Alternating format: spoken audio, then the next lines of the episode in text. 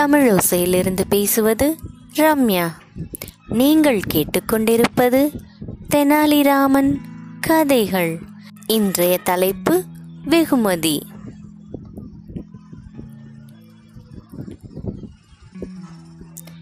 எப்பயும் போல கிருஷ்ணதேவராயர் தெனாலிராமனோட அறிவையும் திறமையையும் பாராட்டி அவருக்கு வெகுமதியா ஐந்து யானைகளை கொடுக்குறாரு.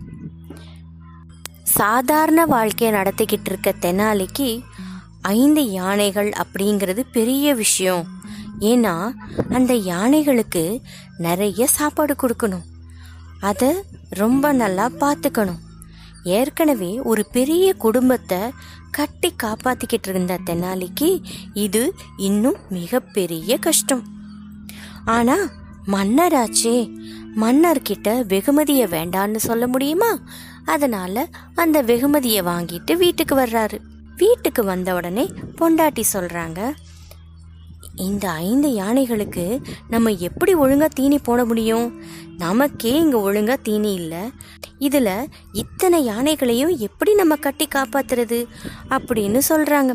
இதுக்கு அரசர் ஐந்து பசுக்களையே கொடுத்திருக்கலாம்.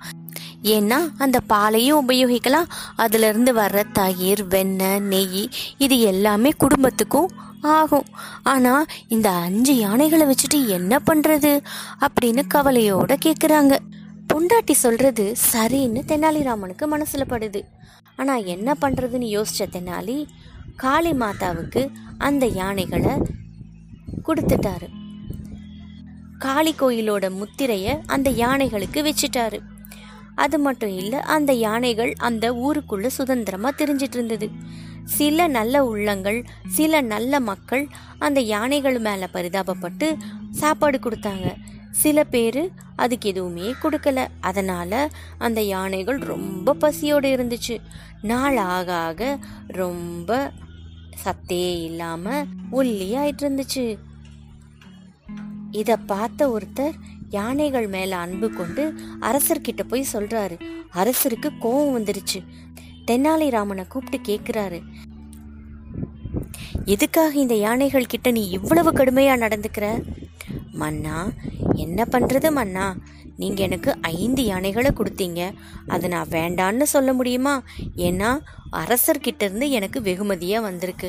ஆனா என்னோட குடும்பத்தை காப்பாத்துறதே எனக்கு பெரிய வேலையா இருக்கும்போது எப்படி மன்னா ஐந்து யானைகளுக்கும் என்னால கஷ்டப்பட்டு சோறு போட முடியும்?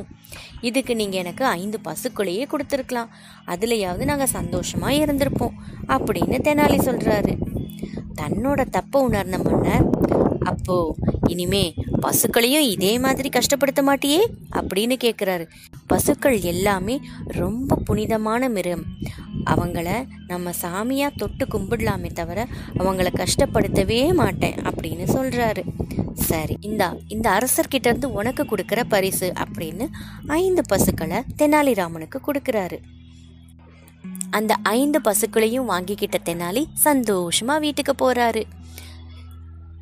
இந்த மாதிரி புத்திசாலித்தனத்தோட நாமளும் இருந்தால் நாமளும் நல்லா பொழைக்கலாம். இதைத்தான் தெனாலி சொல்ல வர்றாரு.